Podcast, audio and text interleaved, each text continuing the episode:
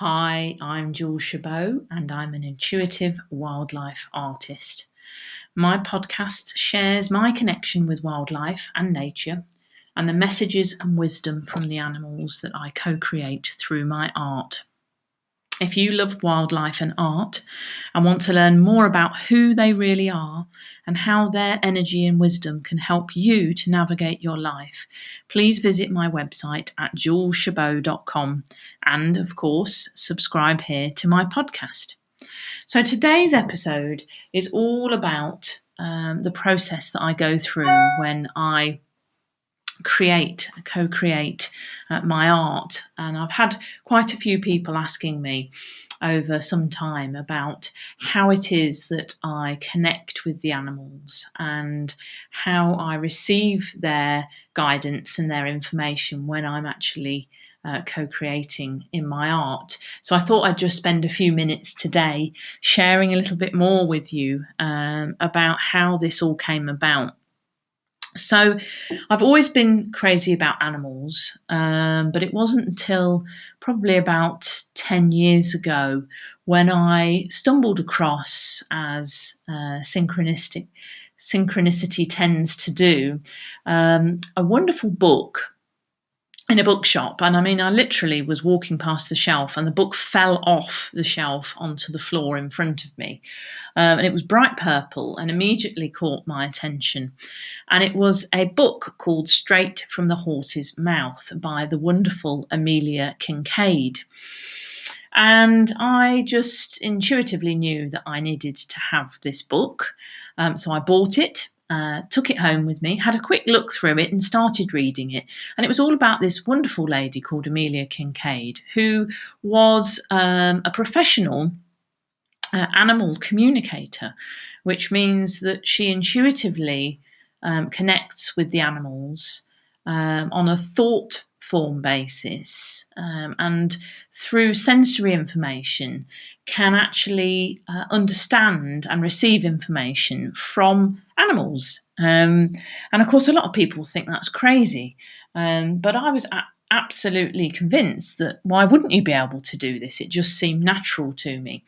So I started reading the book and was totally blown away by the stories and the examples of how she'd helped people with their animals to understand them better, and the wisdom and the intuition uh, and the insight that she'd had from the animals.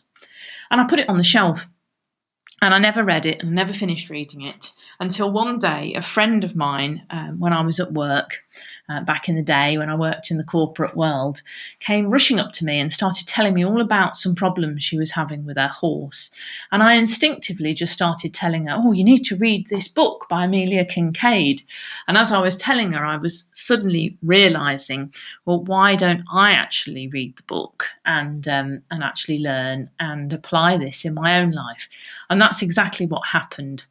So, fast forwarding from then, um, I read the book um, and did all the practices in it and found that I had a natural aptitude um, to be able to do this amazing skill, which we can all do, but we do need to learn and practice like any skill and I went and attended some Amelia Kinkade trainings, which were awesome.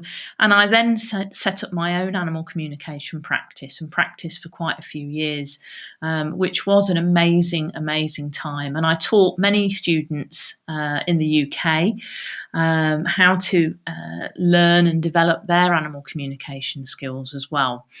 So basically, that process, which I now bring through my art, is that you train your mind to be able to enter into what I'd call a very quiet, sort of daydreamy space. So, a little bit like meditation, where you close down, uh, quieten down the chatterbox voice inside your head that's giving you a running commentary all the time, which is quite normal, but it's not very helpful when you're trying to receive incoming information from other beings non verbally.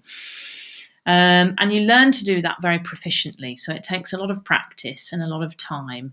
But the animals help you with that. So if you're ever out with animals by yourself and you can just get really, really quiet with them, you'll find there's this beautiful, peaceful space.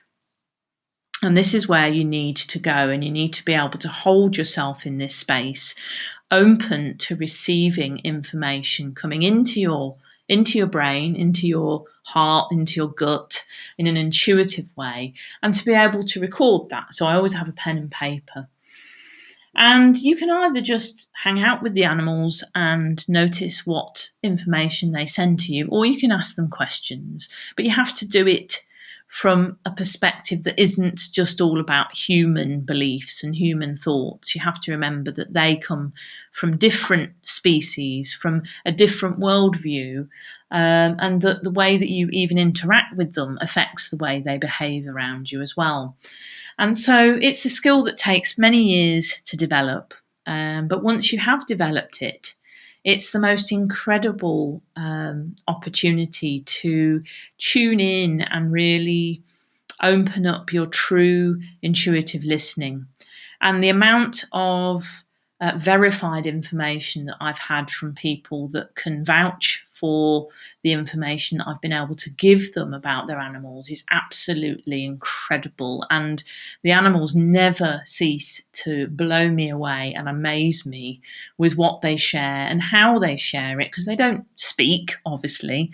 They send thought forms. So you might get visual images or a little video playback of something that's happened or you might get feelings and emotions coming through, sometimes very powerfully. Um, I've lost count of the number of times I've burst into tears because I've received some very sad or very um, uh, difficult emotions from an animal, and it comes straight through. Um, or it might be sounds and it can be words, but it doesn't come from the animal as words. It's my brain translating it into words um, that happen. So I tend to get quite a lot of words because my preferred sense is my hearing. Um, and so intuitively, that's a strong inner sense that I have. So when I'm working with my animals in my art, what I do is exactly the same. I begin right from the start with my photographic references. I'll connect in with the animals and ask their permission. I always ask their permission for me to co create their image. Um, as I do if I'm going to take a photograph, I always ask their permission first. Um, and sometimes they say no and disappear, and often they say yes and they'll pose very nicely for photographs.